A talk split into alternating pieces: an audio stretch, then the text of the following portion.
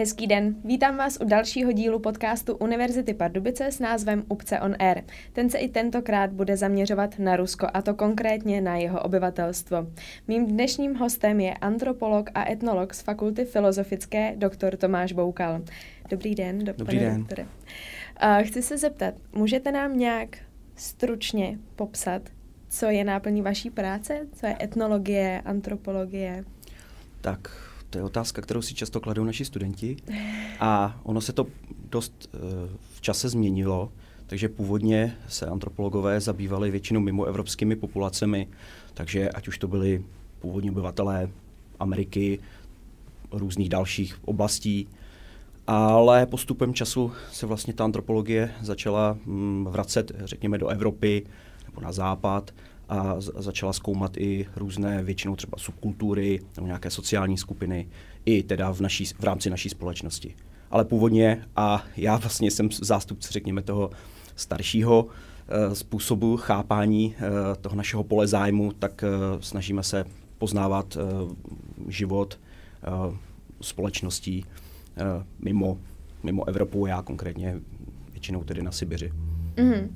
A co vás k tomu přitáhlo? Co vás nejvíc láká na tom vašem oboru? No, tak já musím přiznat, že na začátku byla asi nějaká romantika, že měl jsem rád indiány od dětství a tak uh, začal jsem se schánět nějaké informace k ním. No a postupem času, když uh, jsem pochopil, že severoameričtí indiáni už dnes uh, žijí převážně někde v rezervacích nebo ve městech, tak uh, jsem zjistil, anebo zároveň jsem zjistil, že na Sibiři jsou skupiny původních obyvatel, kteří ještě pořád um, se věnují lovu, rybolovu, nějakému chovu sobů a tak dál. No a to, to byl takový ten zlom, že jsem si řekl, že asi, asi jako by mě zajímalo spíš, uh, zajímali spíš ti lidé, kteří ještě žijí uh, v přírodě, což mm. asi je pro mě jako to hlavní, nebo to, co zajímá nejvíc mě, to je, jak se, jak se vlastně adaptují na, na, na, na přírodu, na různé, různá prostředí a nejenom teda nějak technicky, ale, ale i třeba skrze náboženství a tak dále. No, takže. Uh-huh. A jak často cestujete na Sibiř třeba? No vlastně od, uh, dá se říct, že od maturity, což teda už je dávno, takže asi od uh, nějakého 95. roku, tak vlastně skoro každý rok. A bylo to přerušené až právě covidem, uh-huh. což jsem jako nesl dost těžce, no a teď už jako ta situace vůbec je taková, jaká je, takže vůbec nevím, jako jestli bude šance ještě nějak se tam v dohledné době podívat. Mm, a když jste tam tedy cestoval každý rok pravidelně, tak dalo se za ten rok vypozorovat nějaká změna u nich třeba? No za rok třeba ne, ale za několik málo let už jo. To, to už se dalo vypozorovat. Mm, jaká například? Tak eh, třeba u, když jsem byl u lesních Němců, což je taková malá skupinka na severozápadní Sibiři, tak eh, třeba když jsem tam byl poprvé v roce 1998, tak uh, ještě u nich takřka nebyly sněžné skútry. Jo, takže prostě používali soby jako dopravní prostředek a uh, potom, když jsem tam byl asi za dva roky znovu, tak najednou už uh, tam měli spoustu nových skútrů sněžných, protože uh, je dostali od těch místních těžařů prostě ropy, plynu a byla to jako součást nějaké jako výplaty za, za to um, zabírání tě, těch jejich pozemků. Takže to jako bylo taková třeba první změna, která hned jako byla nápadná, že, že ty lidi, čím, čím méně měli sobu, tak tím zase víc měli potom sněžných skútrů. Mm-hmm. To pro mě zní úplně tak pohádkově, jako používat soba jako dopravní prostředek. Zajímavý. A jak jsem říkala na začátku, tak my si budeme povídat dneska o Rusku, protože to je téma, které hýbe světem. A mě by zajímalo, jestli dokážete nějak popsat uh, povahu Rusů. No, to je taková hodně ošmetná otázka, která v antropologii zrovna moc podporu nemá, jako že by se eh, počítalo s tím, že národy mají nějakou povahu. Většinou, když čím víc člověk je poznává, tak zjistí, že tam je prostě řada individuálních uh, odlišností a jako přijít s nějakou úplně průměrnou povahou je, je fakt jako složitý, ne, ne možná i jako ne, nemožný. Jo? Mm. Takže uh, můžu asi popsat třeba, jak na mě působí, to jo, mm. ale určitě bych to neprezentoval jako nějaký vědecky podložený uh, důkaz o tom, jaká je povaha Rusů. Takže mhm. pokud jako mám mluvit čistě za sebe, tak uh, mus, musím říct, že mi třeba přijdou otevření a přátelští. Co, co se týč, to se ale týká spíš, řekněme, těch obyčejných lidí, kteří třeba sem ani nepřijedou, že jo. Proto známe ten termín nově ruské, tím, tím se vlastně myslí nějací ti bohatší lidé, kteří prostě se dostanou do světa a ne vždycky se tam třeba chovají tak, jak, jako, aby, aby se tam zapsali pozitivně. Tak jako moje osobní zkušenosti z Ruska jsou, jsou pozitivní většinou, že opravdu ti lidé pustí mě prostě k sobě domů, vidět třeba, že potřebuji, já nevím, přespat nebo něco, pomoct, poradit. A tak, tak v tomhle směru musím opravdu říct, že jsem měl do, dobré zkušenosti. Jako skoro, skoro vždycky.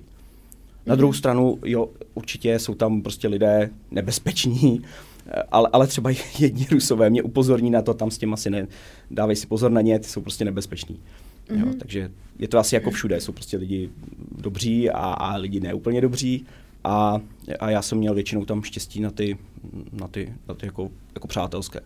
A lišíš se nějak eh, například od Čechu? Je tam nějaká výrazná třeba povahová?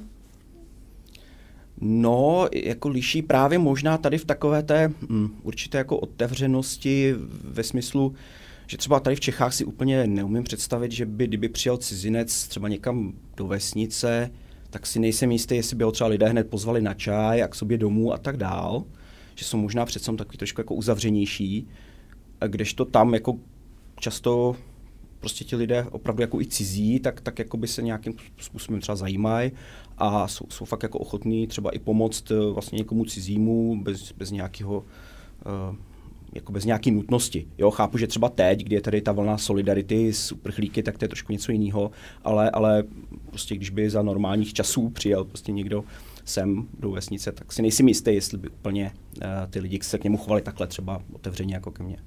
Mm-hmm. O Rusech se říká, že dokáží vzbuzovat velmi silnou lásku, ale i zároveň velmi silnou jako nenávist. Je to pravda? Setkal jste se někdy s tím?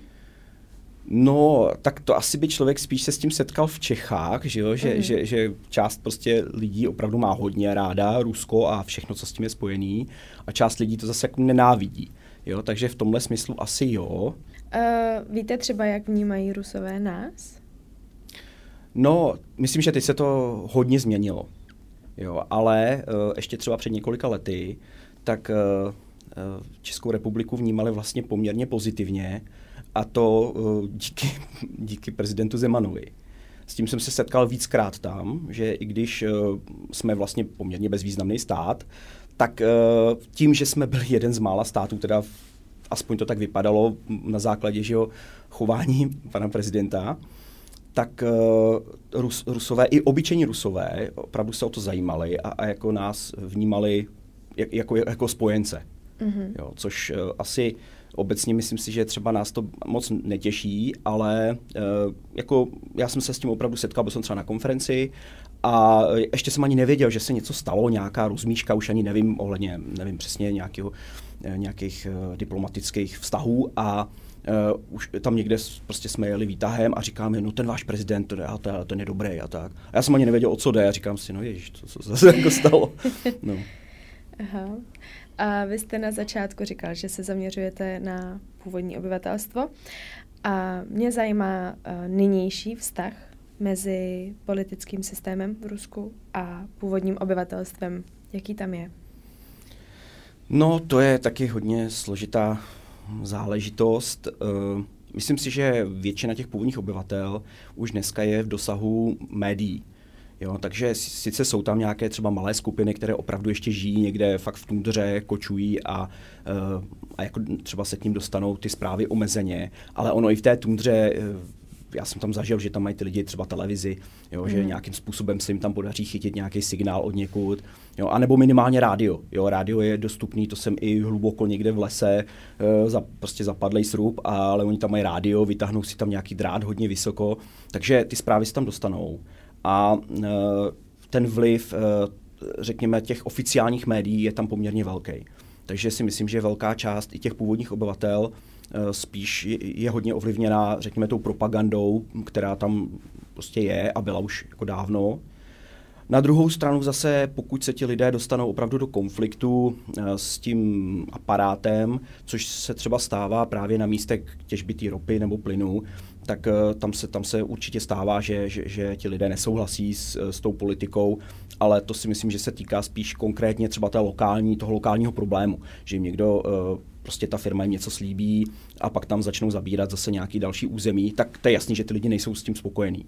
Ale mm, většinou to nevyvolává nějaký silnější, uh, nějaký silnější odpor a uh, myslím si, že hlavně většinou to nebývá směřováno k Putinovi. Že když už si ti lidé myslí, že je něco špatně, mm-hmm. oni třeba většina Rusů ví, že je velká korupce. To je něco, co se prostě běžně ví a určitě ti lidé s tím nesouhlasí. Ale eh, myslím si, že málo kdy je to spojený přímo s postavou jako Putina. Že už třeba věří tomu, že Medvěděv, eh, premiér bývalý, že, tak, eh, že, že, že prostě je, je, je skorumpovaný, věří v to, že celá řada dalších politiků je skorumpovaných, ale myslím si, že pořád jako ten, ta postava toho Putina, asi by se to fakt dalo připo, připodobnit možná i, i carovi. Jo? Jakože mm-hmm. tam se taky věřilo, že kolem cara jsou špatní bojaři, ale, ale sám car prostě je, je dobrý. Jak je to možný tohle? No právě otázkou, jestli už to není uh, nějaký odkaz myšlení fakt jako starý stovky let možná, jo? Mm. možná ještě jako díl. A, a to samý vlastně postava Stalina. Jako Stalin m, hm, taky si myslím, že dodnes uh, je, bych řekl, velkou částí Rusů považovaný za uh, v podstatě se dá říct jako pozitivní postavu, protože oni sice přiznávají jasně, byly tam nějaký přešlapy, ale eh, porazil Hitlera, že jo, což je jako ten hlavní argument. Dokonce jsem slyšel i od svých jako přátel, jak nad tím přemýšlejí a fakt jako normální, inteligentní lidi. A oni říkali, no jako on sice byl jako špatný v něčem, ale možná to byla nějaká prozřetelnost, že ho tam nasadila zrovna v době, kdy, aby mohl vyhrát nad tím Hitlerem. Jo? Jakože v tom vidět, že to, že mm. on byl mhm. třeba hodně uh, bezohledný, tak prostě mohlo to uh, pomoct vyhrát jakoby tu válku. Že? No. Mm-hmm. Takže, takže ta jeho postava vlastně je pořád vnímaná, jako dá se říct, že spíš pozitivně. Jo? Že tam průmysl vyt, jako, eh, vytvořil nebo celou, celou tu zemi industrializoval a tak dále. No. Takže možná je to, to jakoby je s tím spojený. Mm-hmm. Já právě když přemýšlím nad eh, prezidentem Vladimírem Putinem, tak vždycky si pokládám otázku, čím to jako právě je, že ti Rusové ho považují za tak obrovský jako vzor a že ctí každé jeho slovo.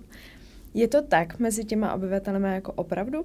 Tak ne, určitě mezi všema. Mm-hmm. To, ale je pravda, že když jednou náhodou jsme prostě na severu se setkali s nějakým člověkem, který k nám najednou takhle jako přišel a říkal, vy jste cizinci, co? Můžu se s váma jako tady pobavit? a začal najednou jako z něj nějaký takový opoziční názory proti Putinovský, tak já si myslím, že to je provokace. Jo, mm. že to je, je to tam tak jakoby málo se s tím člověk setká, akor jako veřejně, že, že, že já jsem pak byl překvapený a říkal jsem si, to je nějaký úplně divný, on nás hned jako zval domů, pojďte ke mně a tam si popovídáme a tohle. Mm-hmm. A byl jako hodně jako ostře jako proti, proti, prostě, proti vládní a proti putinské. Tak uh, já jsem se tomu fakt divil, až mi to přišlo celý úplně zvláštní. Jo, a, a vlastně doteď nevím, jestli jako to opravdu tak bylo, nebo jestli to byl třeba nějaký agent, nebo já nevím. Jo, jako to nejsem schopný říct. Mm-hmm. No, ale ještě jednu věc jsem chtěl říct, že si myslím, že eh, v Rusku byly opravdu hodně, hodně složitým obdobím, byly 90. léta. Jo, u nás eh, teď běžel seriál, ale to si myslím, že je jenom takový odvar, opravdu jako odvar. To, co se dělo v Rusku, to, to jako bylo mnohem, mnohem brutálnější a ten eh, prostě vlády tam de facto nějaký gengy a zabíjalo se úplně běžně ve velkým a tak dále. No a potom v podstatě nastoupil Putin jako koncem, na, na konci 90. let. A mm, já si myslím, že lidi si s ním spojují určitou stabilitu. Jo, I to, že ta ekonomika, už jenom protože byla v určitém období byla drahá ropa a plyn, tak ono jako to hodně, eh, to Rusko mu jakoby pomohlo a jemu taky. Že vlastně je vnímaný jako někdo, kdo drží stabilitu a i když není ideální, pro, pro, pro řadu lidí není úplně ideální, tak ale furt si myslím, že v tom viděli jako záruku určitý stability a nevěděl, a kdo by tam teda šel místo něj. Vlastně tam mm-hmm. ta opozice byla tak jako rozdrobená a potlačená, že tam vlastně skoro nikdo nebyl, protože Navalnýho v podstatě reálně podporuje jako pár lidí. Jo? Takže e, asi oni, podle mě se část lidí bála té nestability, která by mohla přijít ve chvíli, kdyby třeba ten Putin padl. Mm-hmm. Hm, a když jste se setkal předtím, jak jste říkal, s tím člověkem, který vlastně byl proti Putinovský, tak eh, pamatujete si, co vám třeba říkal, jako co mu teda vadí? tak eh, ono už v té době vlastně už ty konflikty i na té Ukrajině už nějakým způsobem jako se, se, se rozjížděly, takže jako ono mu samozřejmě vadila celá řada věcí, ale jako to, tohle je jako jeden z těch že, důvodů, že prostě už viděl v tom Putinovi jako někoho asi jako nebezpečného a vlastně druhý člověk, s kterým jsem se nesetkal osobně, ale jako poměrně hodně jsem čet nějaký jeho příspěvky, tak byl uh, novinář opoziční, uh, skoro ale jediný tam široko daleko. A já jsem žil jako řadu let na Altaji a on uh, tam vydával populární noviny. A, a jako psal hodně, hodně proti putinským, fakt už dávno, prostě řadu let už jako byl vysloveně hodně jako proti. Dělali mu, policie mu tam pořád dělala nějaký rejdy, jako v těch, zabavovala tam počítače, že jo, v té jejich redakci a všechno. No ale on jako si nedal říct a pořád prostě tam chrlil ty články. No ale já jsem měl pocit, že ti lidé sice kupovali ty noviny, ale kupovali je kvůli uh, inzerci, mm-hmm. kvůli nějakým lokálním zprávám. A tohle to podle mě brali jako něco takového, jako, že tomu podle mě vlastně moc asi nevěřili, nebo to brali jako možná nějakou zábavu, ale neviděl jsem, že by to tam mělo vlastně úplně reálný dopad, jako moc velký mm. teda. No. To je neuvěřitelný. A v jak velkém nebezpečí třeba byl ten novinář, když, když šel no, takhle proti? já si myslím, že dneska už je ve velkém a on ještě pořád uh, píše přes uh, v podstatě takový ty sítě, mm-hmm. že oni se přesunula, část Truxu se přesunula že, na takový ty sítě, které jsou méně kontrolovaný tím státem nebo nejsou třeba blokovaný tolik, uh, jako vlastně už tam ten Facebook je a, a prostě další sítě. No a tam pořád jako píše, pořád se snaží publikovat, ale možná i tím, že on vlastně z to hodně opakuje, jako co se týče, protože to nebezpečí je furt jako podobného mm. rázu, tak eh, je možný, že i ty lidi jsou tím takový jako i třeba unavený, že, že si říkají, no tak pořád tady říká to samý, že Putin je špatný a že já nevím, všechno je skorumpovaný a tak dál. On teda psal i o těch místních autoritách mm. a tam jako možná nějaký malinký změny byly, ale, ale jako opravdu jenom tak jako ne, nepatrný, no. Jinak prostě myslím si, že mu nikdo nějak v zásadě moc nenaslouchal, no. Mm-hmm. Bohužel. Škoda, ale dokud píše, tak víme, no, že... Já jsem už víckrát říkal, že se divím, že ještě živej, ale asi je to tím, že Altaj prostě je tak daleko mm. od těch center, že to tam ještě se možná ani do Moskvy nedoneslo, takže... se jim nechce zakračovat tak daleko. I když zase na druhou stranu teď eh, poslední, i když nevím, jestli je pravda nebo ne, tak vlastně jedny ze zpráv byly, že snad uh, rodina Putina se právě skovává na Altaji. Mm-hmm. Uh, já vím, to se říkalo dávno mezi lidma a vím i, kde to je, že tam má vlastně putinská chata. Jo, se tomu říká, je to samozřejmě chata, no, tak je to jako obrovský uh, dům. Mm-hmm. A uh, tak nevím, jestli je pravda, že by tam byl ještě bunkr nějaký vystavený, ale, ale to, že jako na Altaji býval, tak to jo, no. To, to se tam mezi lidmi jako ví běžně a tak. Tak třeba se k němu teďka konečně dostanou ty články. No, to možná jo, no. ano, ruská propaganda tak je opravdu velmi, velmi silná. A mě zajímá, jestli, nebo je, ne jestli, ale jak je to právě možné v této době, kdy člověk jednou klikne na internet a má zprávy z celého světa během dvou minut, ani ne. Tak jak no, je to možné? Za prvé si myslím, že těch zpráv uh, třeba v té ruštině už třeba těch nezávislých zas už až tolik jakoby nebude. Protože ta nezávislá média opravdu byla likvidovaná už uh, řadu let. Mm-hmm. Jo, vlastně poslední uh, státem nekontrolovaný kanál uh, televizní, tak ten už byl, uh, v podstatě on byl před několika lety, už byl uh, vytlačený jenom na internet, no a teď vlastně byl zakázaný i na internetu. Jo, to byl ten došť, z toho mm-hmm. nebo rain. A mm, co se týče nějakých jako větších novin, tak, tak vlastně zůstala tam ta nová gazeta, ale vlastně ty, zá, ty, ty zákony už teď platí i pro ně. No a internet, eh, tak jako určitě jsou, že jo, v ruštině nějaký, mm, jako ty články jsou, ale když třeba jsme se, teď nedávno bylo v televizi, jak zkoušeli dělat anketu, myslím, že v Tomsku, a ptali se jako lidí, co si o tom myslej, no a tam třeba ta paní říkala, já ty fotky nechci vidět, já, já podporuji Putina. Já si myslím, že ono trošičku to je i tady v tom, že ty lidi si nechtějí eh, ten nějaký určitý svůj, to své přesvědčení si vlastně nechtějí nechat vzít, tak radši se dívají na tu televizi, na ten první kanál a než aby riskovali, že najednou u nich ten psychický mm-hmm. otřes by byl, kdyby začali nějak cíleně to hledat, ale nehledě na to, že řada těch lidí si myslím, že to neumí najít. Jo, anebo ani nemají připojení a tak, třeba ty starší lidi, že jo, takže mm-hmm.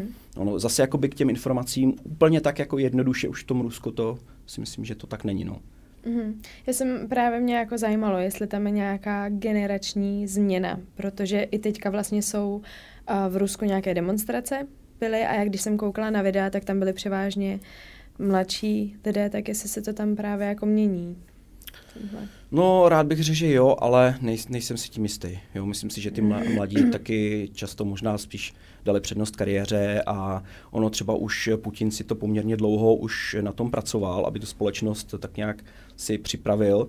Takže třeba mm, ty silové struktury takzvané, takže jakoby řekněme ta policie, armáda a tak dál, tak uh, mají velice slušný platy, nebo měli, že jo, teď, ale jako měli. Takže a samozřejmě kdokoliv chtěl pracovat na nějakých lepších místech, tak ta lojalita se tam očekávala. Jo? Mm. Už, už prostě před několika lety to mně to připadalo, jak řekněme u nás třeba v 80. letech.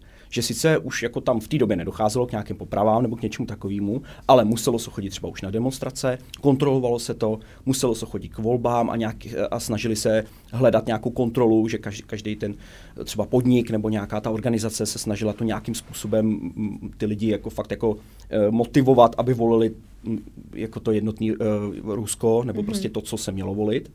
Takže mm, bohužel ta situace jako už tam takhle byla mm-hmm. jako připravovaná, si myslím.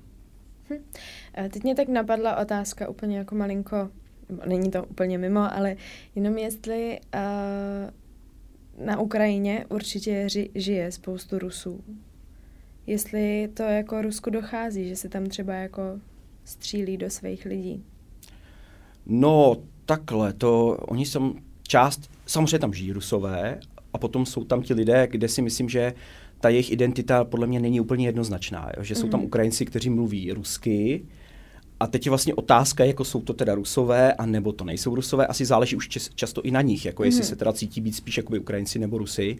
No a potom třeba uh, v těch uh, okupovaných teritoriích, tak tam se rozdávaly prostě ruský pasy. Jo? Takže jako z hlediska uh, ruského státu tam samozřejmě jsou rusové, ale, nebo je jich tam hodně, ale uh, je to tak jakoby částečně uměle vlastně uh, vytvořený. Jo? No ale uh, taky v médiích jsem zaznamenal taky jako vyprávění těch lidí, kdy dcera žije na Ukrajině v nějaký bombardované části a její maminka žije v Rusku a maminka jí nevěří, jo, že se tam tohle děje, tak to už jako vypovídá hodně. No. Mm-hmm. A když jsem právě projížděla různá média, protože toho je těch zpráv kolem nás je uh, strašně moc, tak jsem se tam i dočetla názor, že Rusko by se nejdřív mělo postarat pořádně o své obyvatelstvo a o to území, které má, protože tam obyvatelé troubí dusnouzí.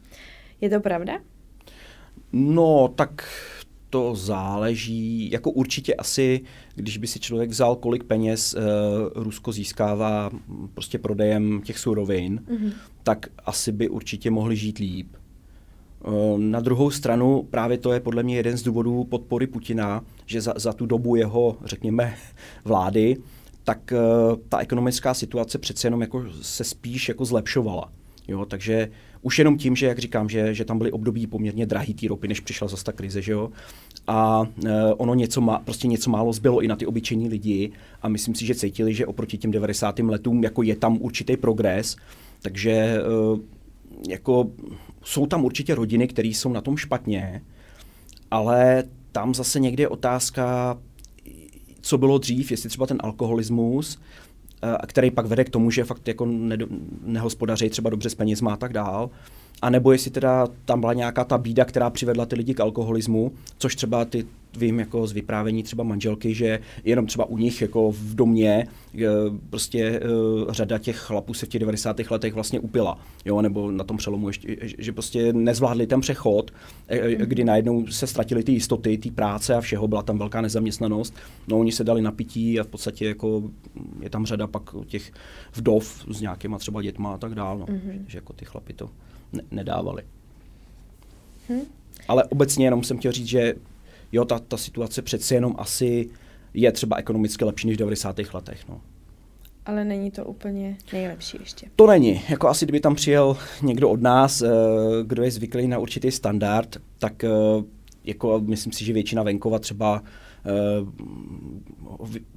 myslím si, že pořád ještě většina třeba domů nemá zavedenou vodu v baráku, eh, že jo, eh, záchod je někde tam ve dvoře a tak dále. No. Takže jako v tomhle smyslu je to určitě ještě pořád.